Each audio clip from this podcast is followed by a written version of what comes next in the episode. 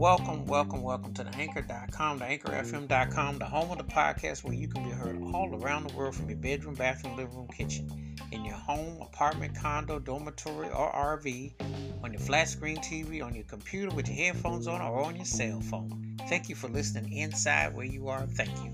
If you happen to be outside in the elements, be it rain, sleet, snow, fog, on the back of a moped, motorcycle, a hummingbird, playing basketball in the parking lot with a mask on, curbside service, drive through at the bus stop, just chilling outside, stargazing, looking at the moon. Thank you. Welcome for listening and glad to have you. In this episode, I'm going to talk about an artist who's the biggest selling instrumental artist ever.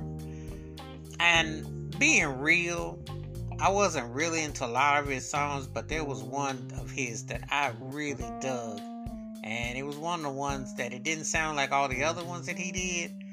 Uh, but this one, it really grooved, especially when you hear the live version when his bass player goes to town on it. But back in the day, but I definitely like this cut. This cut, if it's like a spring night, summer night, early autumn night, if it's like really cool and you're just chilling, there's something about this cut that just really has a vibe about it that just really, you know, has a way of hitting and it really leaves uh, an impression. And, um, you know, it's like one of them songs that I'm like, yeah, I could definitely, I'd be feeling this cut.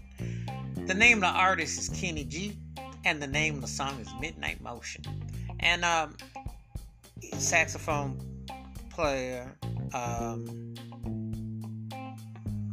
most successful instrumentalist ever, instrumentalist, um, and get distinctive notes. You know, that's what they told me. You know, that's what I remember back in the day. And like I said before, you know, I probably like maybe two or three of his songs if I'm honest, but there was something about Midnight Motion that really, you know, something about that that just set it off. I just, you know, the groove, the whole vibe of it just really was like, yeah, that song really was cool, and I could really, you know, get my groove to that one of all, you know, and um, you know, smooth jazz thing, you know, some of it it depends on what the song and the arrangements, and some of it can be real simple, but you know, like when you have something that's really catchy, and especially if it translates to live, I think that's the thing about it that makes this cut uh, really, you know, really did it for me. It really bounced live, and I was really feeling that, and so I think that was what the turning point was, and so. Uh,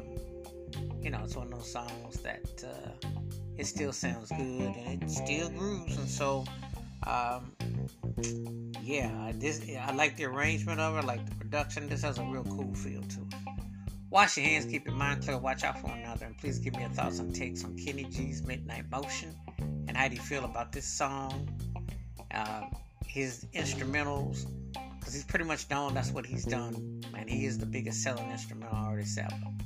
Keep it funky, keep on the one. Please be safe, be careful out there. If you've not heard Kenny G's Midnight Motion, please do.